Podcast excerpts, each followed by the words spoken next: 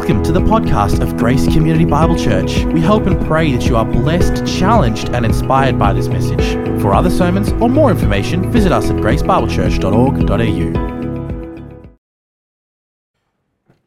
You know, one of the greatest miracles that God continues to do in this world in an ongoing way is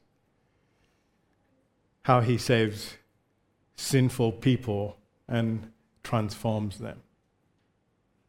I mean, it's as grand and as miraculous as what He did in the first six days of creation, where out of nothing, out of darkness, He created light. And in the same way of how sinful, hard-hearted people, of how He transforms them and draws them to Himself, and how Um, it's just a marvelous work of God. And all throughout Scripture, as we look at the lives of believers, that's the one thing that you see, that as as people, as sinful people, they are convicted of their sin, and as they're drawn to God, and as they see the mercy and grace that is available in Him, both in the Old Testament and the New Testament, we see that as they continue to live their lives, their lives are transformed and changed.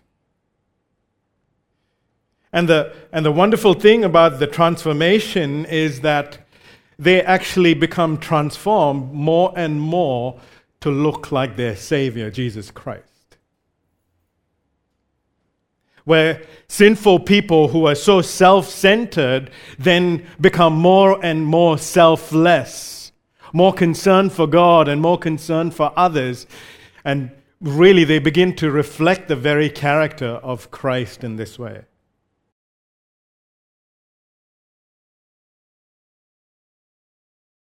This morning, as we look at Genesis forty-four, we will see something of God's transforming grace in Jacob's family, of how that, of how guilty sinners, how they can be cleared of their sin and how they're transformed by the grace of God. In fact, in this chapter, we will also see something of a of a shadow, of an echo of what will God of what God will ultimately do in and through His Son in converting sinful people into the image of His Son as well. Now, in the past few chapters, we've been seeing that, that Joseph has been testing his brothers.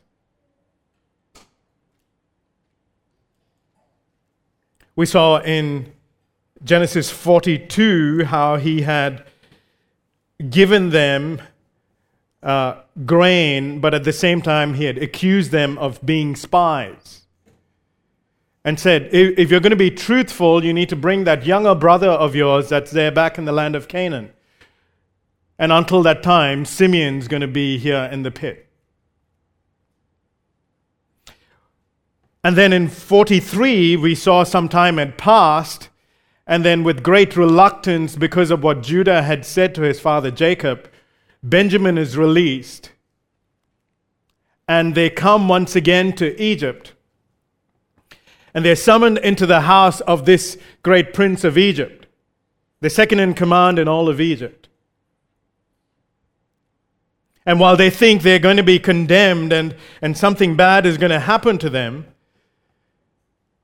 what is shown to them is mercy upon mercy, very unexpected as far as they were concerned.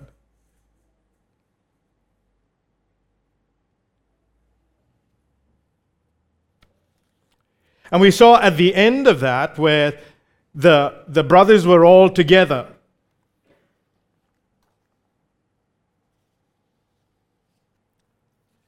And as we come to this chapter now in Genesis forty-four, Joseph will have his final test. Now, I want to remind you why Joseph is testing them. Joseph is testing his brothers because he wants to see if his brothers have changed. Are they still self-centered men? Men who have no regard for God and men who have no regard for each other, where they will just carry on their selfish interests like before, like how they treated Joseph twenty years ago? Are they going to further cause trouble for their father? Are they going to mistreat Benjamin again? Are they going to continue to be a divided family? And we also saw in the last couple of weeks, as I've mentioned to you, the reason why Joseph is so concerned about this is because if he brings his family like this into Egypt, when they're divided and fighting and self-centered, they will not survive in Egypt. Because if they were to be self-centered and steal from someone or murder someone, they would immediately be put to death.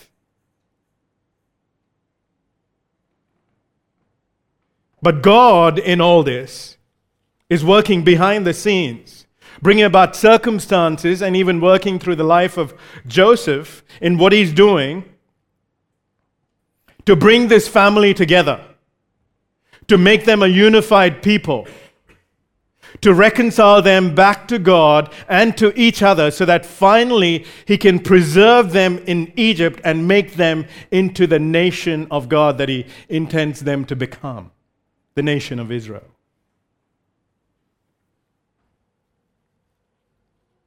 And so finally, in this chapter, we see Jacob, pardon me, Joseph, wanting to test his brothers one last time to be sure of, to make sure his brothers have changed and they're coming together. And really, it, it, it is a glimpse, because God is working in and through Joseph, of how God works about that transforming grace in the lives of every believer. And we get a picture of that as well in this narrative. I've titled this morning's sermon as God's Transforming Grace in Jacob's Family. And we're going to look at this section under two points. Firstly, we're going to look at the, the guilty charge in verses one through seventeen. And secondly, we're going to look at the selfless plea in verses eighteen through to thirty-four. The guilty charge and the selfless plea, and we'll see how God's transforming work is beginning to take place in this family of Jacob. Verse one. Then he commanded the steward of his house, he referring to Joseph, commanded the steward of his house. And he said, fill the men's sacks with food as much as they can carry, and put each man's money in the mouth of his sack. And put my cup, the silver cup, in the mouth of the sack of the youngest with his money for the grain. And he did as Joseph told him. As soon as the morning was light, the men were sent away with their donkeys. And they had gone only a short distance from the city. Now Joseph said to his steward, up and follow after the men, and when you overtake them, say to them, why have you repaid evil for good? Is it not from this that my Lord drinks, and by this that he practices divination? You have done evil in doing this.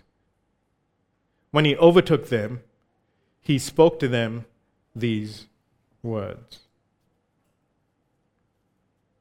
Now, I just want to remind you again, just from last week, we saw that the brothers, when they had come to Egypt a second time, they were not knowing what would happen to them or to Egypt or to Benjamin. And though they were terrified, because they were singled out and called into this Egyptian prince's house, there was unexpected mercy. They were treated well. Their animals were treated well. The money was returned and put in their sacks, and they were allowed to keep it, so much so that the steward says to them, "It's God who has ultimately blessed you with this money." And he says, "Shalom and peace." And they got to eat from the table of this great Egyptian prince. And we even saw that despite Benjamin getting five times more food than any of the other brothers, the scene ended with the brothers feasting at the table, eating food and drinking wine, and they were merry. No fighting, no quarreling. It was a wonderful time.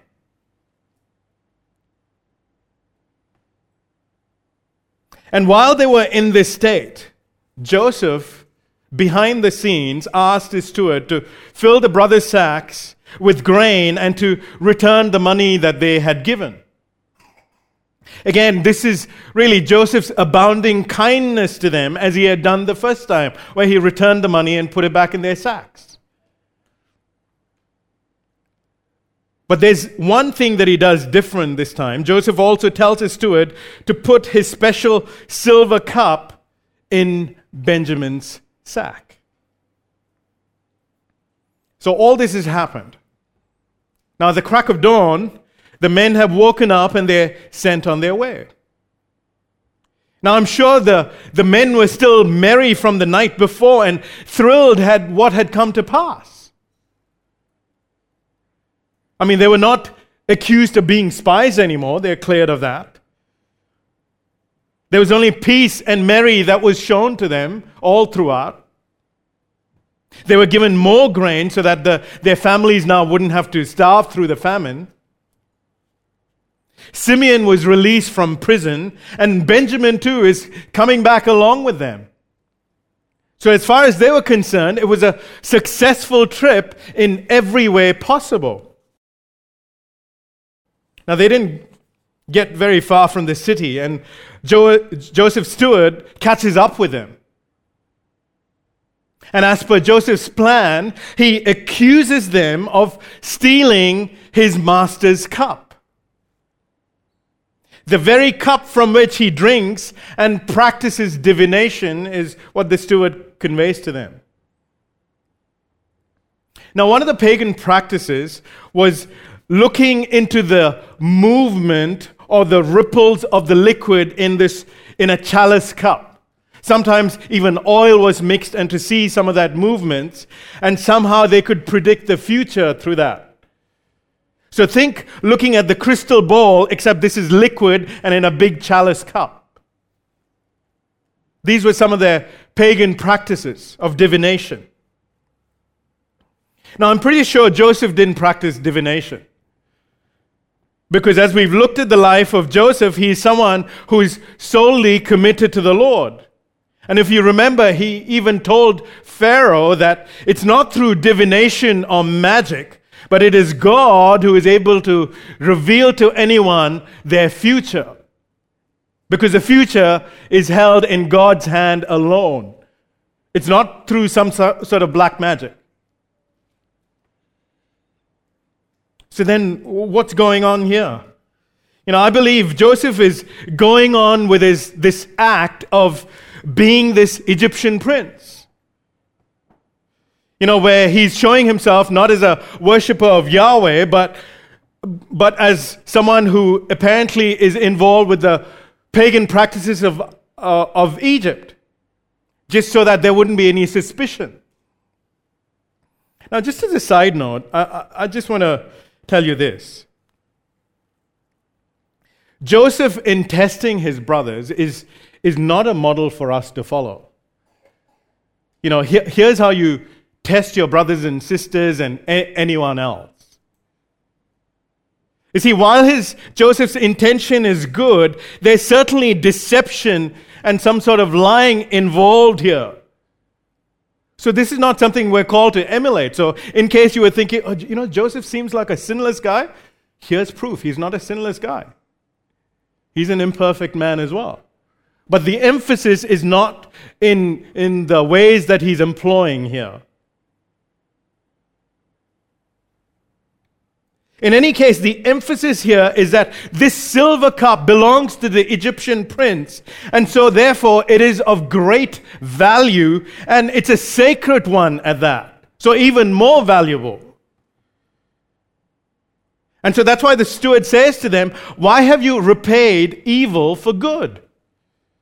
You know, for all the kindness and the goodness that's shown to you, why would you do such an evil of stealing this silver cup of my master, this, this valuable cup?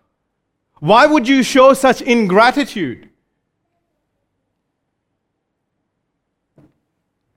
And look at how they respond, verse seven.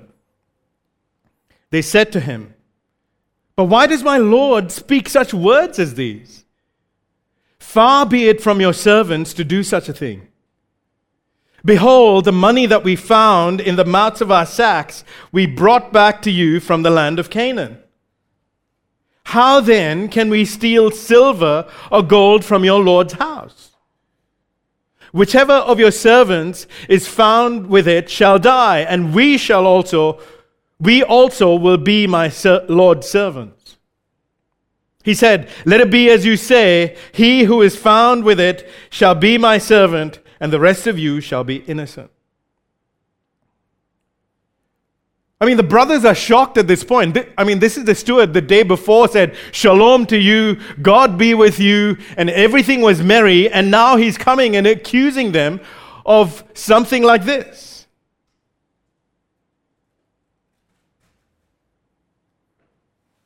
And and so they're shocked, and they, they, they're trying to reason their innocence. And they say, listen, we, we brought the money that was found in our sacks. We brought it back to you the first time. Dishonest people, thieves, would never do that. In fact, so confident were they... were they about their innocence, they even say, if any one of us is found with the cup, then let the guilty person be put to death, and the rest of us are happy to become slaves of Egypt. But the steward responds by saying, oh, the guilty person, no, the guilty person won't be put to death. He will simply become a slave, and the rest of you can be blameless. And so the steward now starts searching their sacks. Verse eleven. Then each man quickly lowered his sack to the ground, and each man opened his sack. And he searched, beginning with the eldest and ending with the youngest. And the cup was found in Benjamin's sack. Then they tore their clothes, and every man loaded his donkey, and they returned to the city. You know, you can imagine as the steward opened up the oldest brother's sack. Okay, here's Reuben. Reuben, open your sack. And he pretends as though he's thoroughly looking through the sack, and he finds nothing. Then he goes on to the next brother's sack, and he searches thoroughly, and he finds nothing. He keeps moving from brother to brother, from sack to sack. And I'm sure at this point the brothers are feeling even more vindicated, thinking, someone else has stolen the cup. It's not us. But then the steward comes to the youngest brother, Benjamin, and lo and behold, he finds the cup, the silver cup in Benjamin's sack. The brothers are silent at this point. They don't say anything. But their actions speak louder than words. They, they all tear their clothes. Now, they're not tearing their clothes because they were not good clothes or cheap clothes or something like that, or because they were feeling hot. Tearing clothes in those days, it was a way of expressing one's grief. You know, it was a it was a visual way of showing that their hearts were broken, visually showing their pain of how devastated and broken they were. And so they would tear their clothes. You know, twenty-two years ago, when Joseph was taken away from the family. And the news reached their father, Jacob. Only Jacob tore his clothes in grief, while the brothers stood callously in silence. Now, with the thought of Benjamin being taken away, all of them tear their clothes in grief.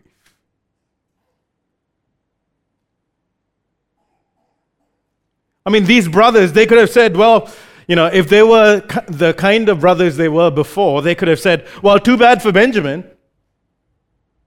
You know, we, we need to get back to our starving families. Grain's in short supply at home right now. You know, this is the perfect opportunity for them to get rid of Benjamin, the favorite son of their father, like they did Joseph many years ago. I mean, they could simply tell their father at this point, well, Benjamin, he, he stole the prince's, uh, you know, valuable cup. There was nothing we could do. I mean, it's the perfect alibi to get rid of Benjamin if they really wanted to. They could have left Benjamin and gone, but they don't.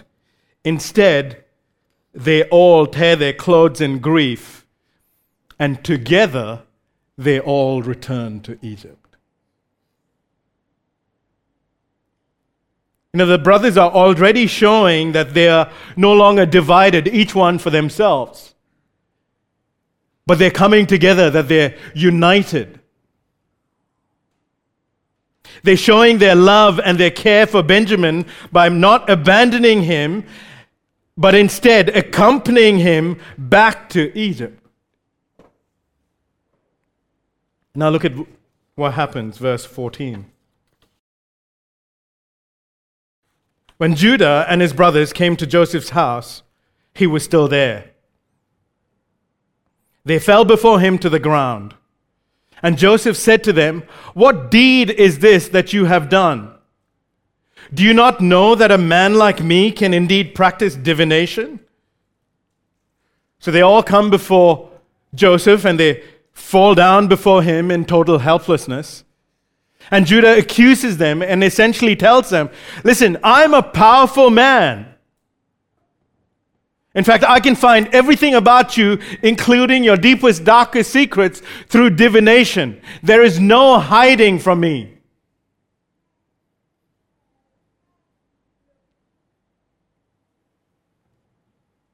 You know, and the interesting thing is the question that Joseph poses. What is it that you have done? That same question has been asked again and again and again in the book of Genesis to various people when they have sinned. Starting with Eve after she sinned and God said, "What is it that you have done?" And then with Cain, and then Abraham, and Isaac, and Jacob, and even Laban in between. In all those instances, some excuse or the other was given for their sin. But this time round, when Joseph asked the question to the brothers, Judah now steps in as the leader, as the one who's representing his brothers and speaks for them, and gives a very different answer. Notice verse sixteen. And Judah said, "What shall we say to my Lord? What shall we speak? Oh, how can we clear ourselves? God has found out the guilt of your servants." See, Judah, he's not making excuses here. He's not blaming someone else. He's not trying to defend himself. He says, there's nothing we can do to clear ourselves. And as Judah admits to their guilt, he says, it is God who has uncovered our guilt. essentially implying it's not you, the Egyptian prince, with all your powers. It's ultimately God who has uncovered our guilt.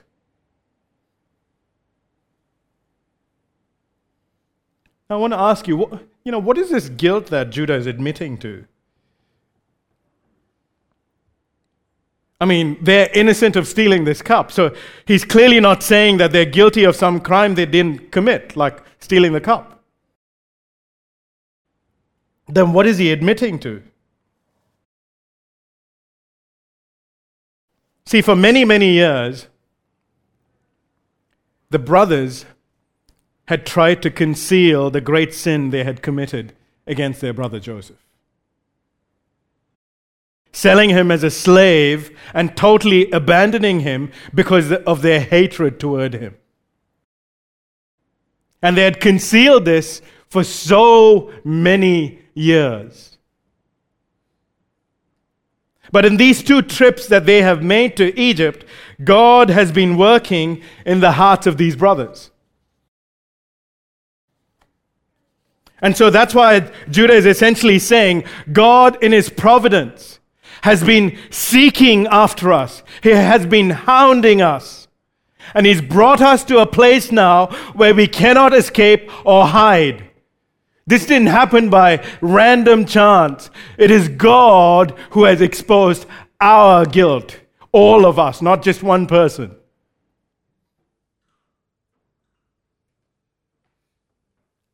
And he's essentially saying, God is the one who's bringing about the just punishment for our guilt, because this is exactly what we deserve for what we did.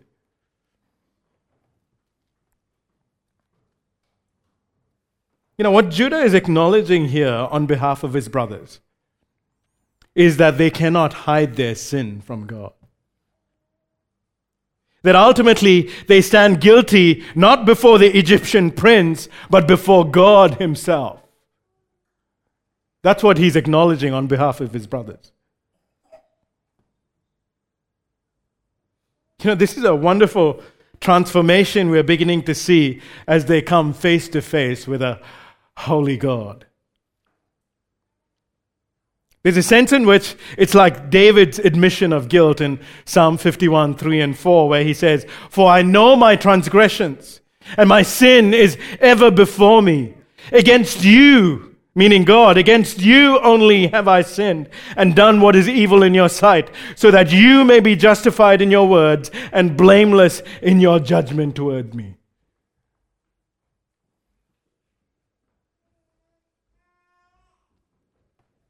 So there's a change in which they're viewing themselves as they come before God, as they see their relationship before God. But you also see there's a change in their relationship with one another as well, where they now, all of them, are ready to suffer for the sake of their brother and not abandon him. Notice at the end of verse sixteen, where they say, "Behold, we are my Lord's servants, both we and he also, in whose hand the cup has been found." Meaning they're saying, we're ready to be your slaves along with Benjamin. You know, this is a huge transformation that we're seeing here with regards to the brothers. It really is God's transforming grace in their lives. Because for men who are self-centered, womanizers, murderers, men who committed incest, it's only God who can bring about such a change.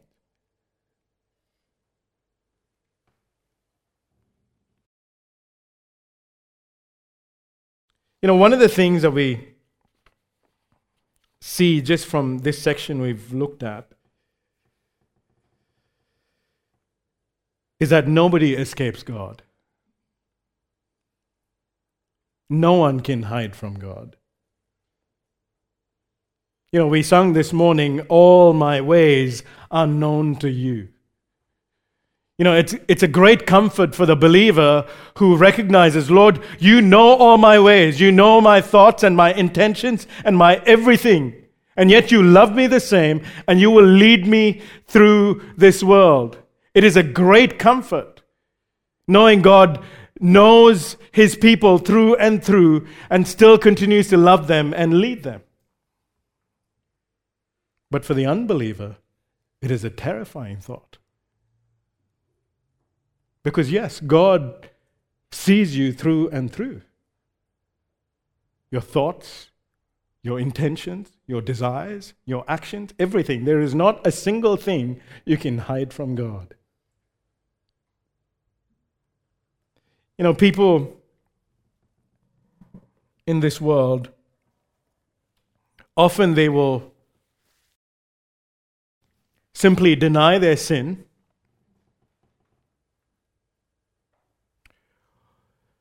and hide behind something, or they will basically think, you know, I'm I'm not that bad a person after all. I've done so many of these good deeds, and those good deeds outweigh some of the sins that I've done.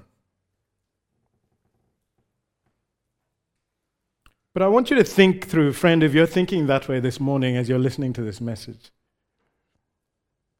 Think of a person who runs into a shop and steals something, and the police catches him. And then this thief says, you know, three hundred sixty-three days, I have gone to the shop and have not stolen. All my good works, I've been living so well. Oh, it's just this one time that I've stolen. You think that thief is going to be set free? No. He is guilty. That won't stand in the court of law. How much more it won't stand before a holy God. Your good works will never outweigh your guilt before God and your sin before God.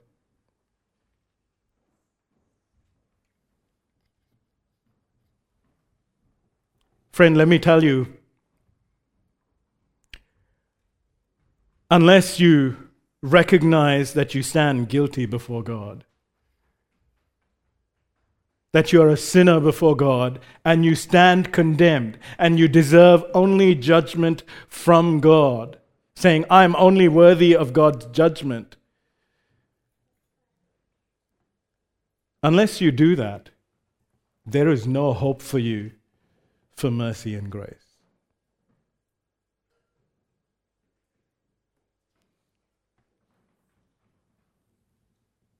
For those of us who are believers, I want you to just think of the time when you were convicted of your sin and you became Christian. When you saw your sin uncovered, how much of a great sinner you were.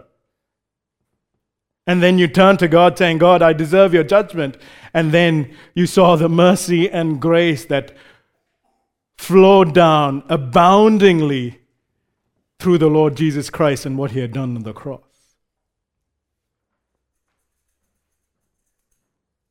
And really, each day then for the believer is just recognizing that more and more, isn't it? Just even learning to not cover our sin, but daily saying, Lord, even today I've sinned, not as an excuse for sin, but when we do sin, Lord, I'm not covering up my sin. I'm not minimizing it. I'm not doing any of that. I'm not trying to build fig leaves and sort of do that, but I come bare before you. You see me through and through. And then you run to the mercy and grace of God that is shown through His Son, Jesus Christ.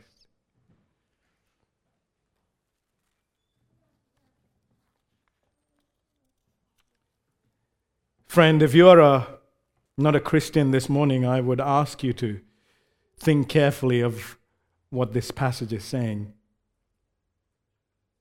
and that you would rightly see yourself because of who God is and come before Him, recognizing your guilt.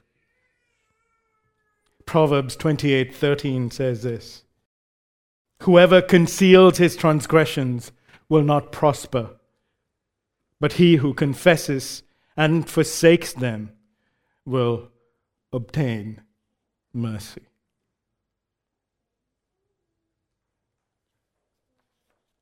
So Judah says, we're deserving of judgment, we're guilty, and so along with Benjamin, we'll all come to be slaves here. But Joseph doesn't accept what Judah says. Yes, he's seeing some changes with the brother, clearly. But the question still remains, but will they really abandon Jake, Benjamin? And will they later, as a covenant family, even abandon each other if they come to Egypt? So he wants to be extra sure. So Joseph says in verse seventeen, but he said, "Far be it from me that I should do so. Only the man in whose hand the cup was found shall be my servant. But as for you, go up in peace to your father."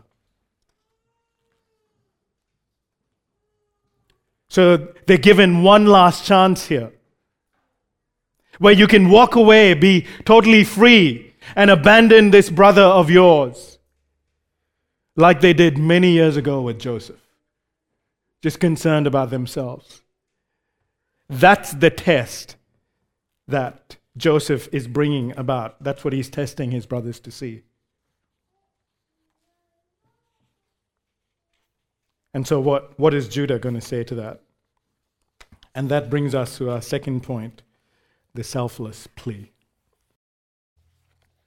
The selfless plea in verses eighteen through to thirty-four. Now this plea that Judah makes here, it's a powerful plea. And it's not a plea that he makes for himself, but it's a plea that he makes for Benjamin's freedom. And it's really the longest speech recorded in the book of Genesis, and that is significant. You say, why? Because the very fact that it is so long, this single speech, the author wants to highlight and make sure that the readers of Genesis understand and take note of what is being said in this plea. A plea that highlights a selfless, sacrificial love for father and brother. Notice verse eighteen. Then Judah went up to him and said, "O my lord, please let your servant speak a word in my lord's ears. And let not your anger burn against your servant, for you are like Pharaoh himself." So Judah is fully submissive. He recognizes the authority of this Egyptian prince. He doesn't know it's Jacob, uh, Joseph as yet.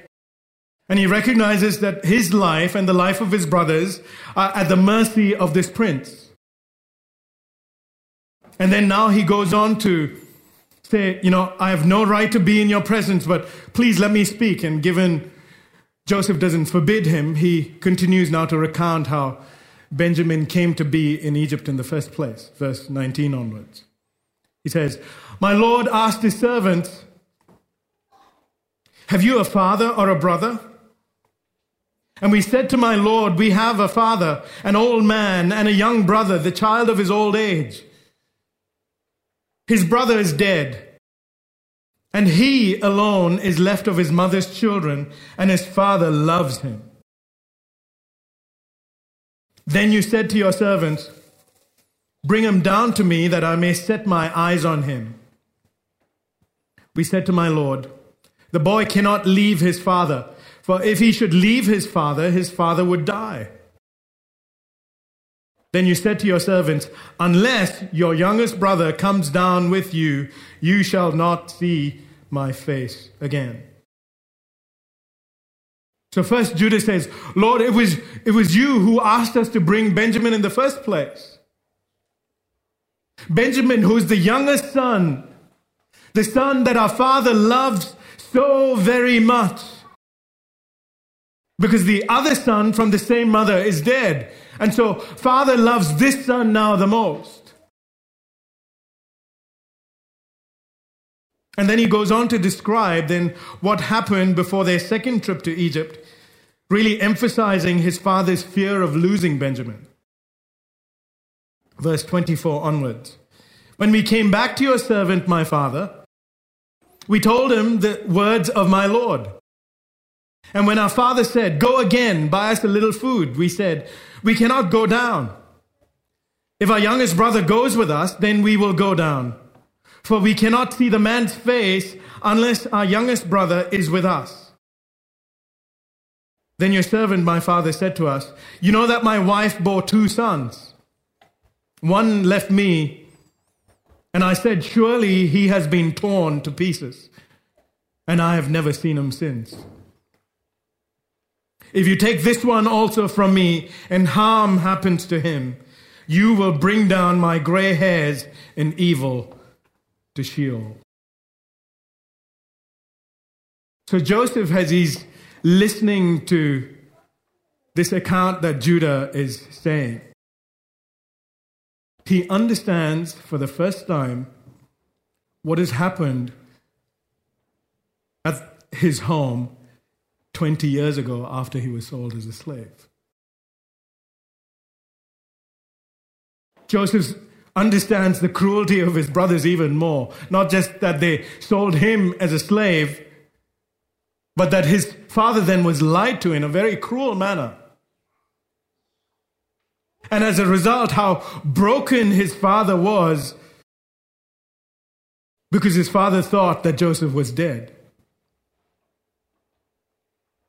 And so he's getting also a picture of now the state of his father, and why his father is now so clinging on to Benjamin right now. Judah now concludes his appeal. Verse thirty. Now, therefore, so in light of all that I've said, as, a, as soon as I come to your servant, my father, and the boy is, and as soon as I come to your servant, my father, and the boy is not with us, then as his life is bound up in the boy's life, as soon as he sees the boy is not with us, he will die. And your servants will bring down the gray hairs of your servant our father with sorrow to Sheol. I mean, this is astounding what Judah is saying. Because Judah is pleading for Benjamin's freedom. How? He says, because Benjamin is our father's favorite beloved son. So you must let him go. See, there's no hatred, no animosity here toward his father that Judah shows. There's no animosity toward his brother Benjamin either, because his father loves Benjamin more. He has come to terms with it. This is how father is. That's, fa- that's father's favorite child. I've come to terms with it. Oh, this is such a different Judah, isn't it? From the guy who callously instigated to the rest of the brothers, oh, let's sell off our brother Joseph to make some money. What a different Judah this is. And Judah finally, in conclusion, says, verse thirty-two to thirty-four, for your servant became a pledge of safety for the boy to my father, saying, if I do not bring him back to you, then I shall bear the blame before my father all my life. Now therefore, please, let your servant remain instead of the boy as a servant to my Lord. And let the boy go back with his brothers.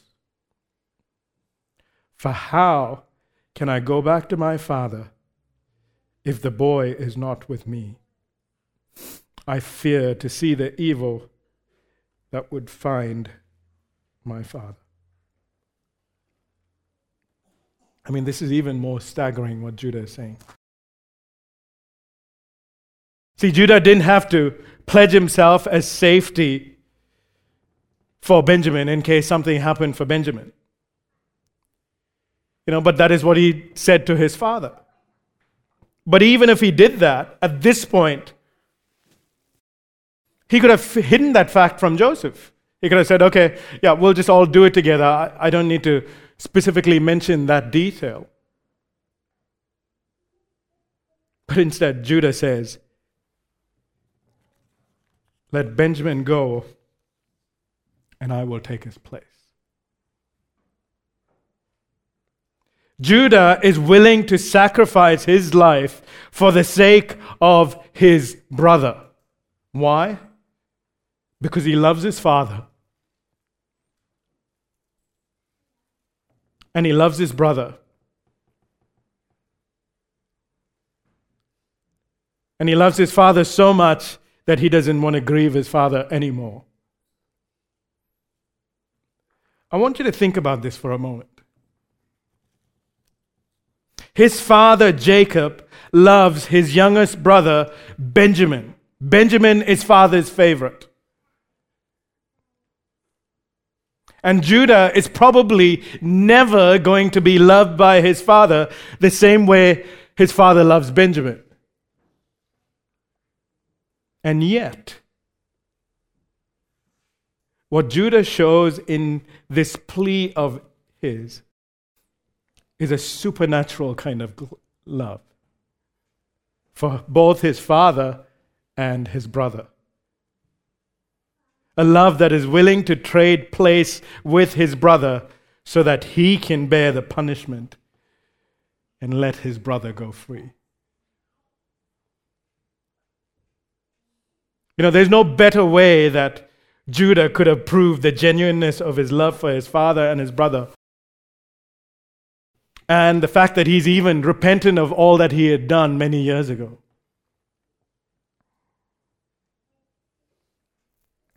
This is one of the greatest examples of human love expressed in the Bible.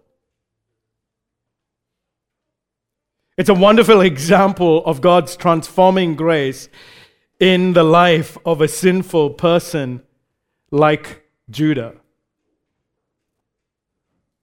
In fact, this is the very first instance of a person willing to take the punishment for another human being and be their substitute.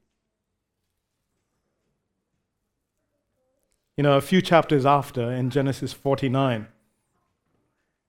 when Jacob blesses his sons, Jacob says to Judah, "From you will come the kingly line." And ultimately the, the, the Messiah, the ultimate King of Kings, will come from the line of Judah. Do you know why? Because of what Judah does here in Genesis forty-four. See, because Judah, representing his brothers, comes out as the perfect example of a leader or a ruler, or for that matter, a king. You know, according to the world, the people serve the king. But God's king is one who serves his people, is one who represents his people, is one who protects his people, and will give his life for his people. And which is why, many, many years later, the Lion of the tribe of Judah, the Son of God, comes down as a human being, the King of Kings and the Lord of Lords, comes into this pitiful filth of a place that we have made a mess of because of our sin.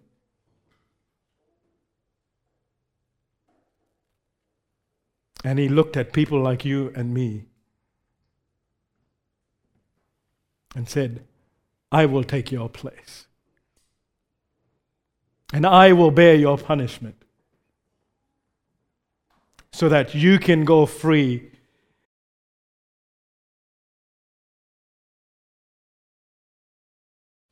Brothers and sisters, Jesus came down into this world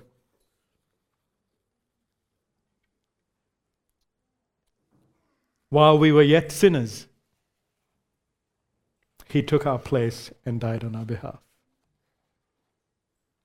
The just for the unjust, the lawless, the, the lawful one for the lawless one, the guiltless one who died in the place of guilty sinners like us.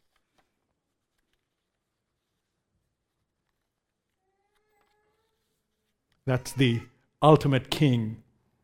And Judah, in his Christ-like leadership and love, exemplified Christ in Genesis forty-four.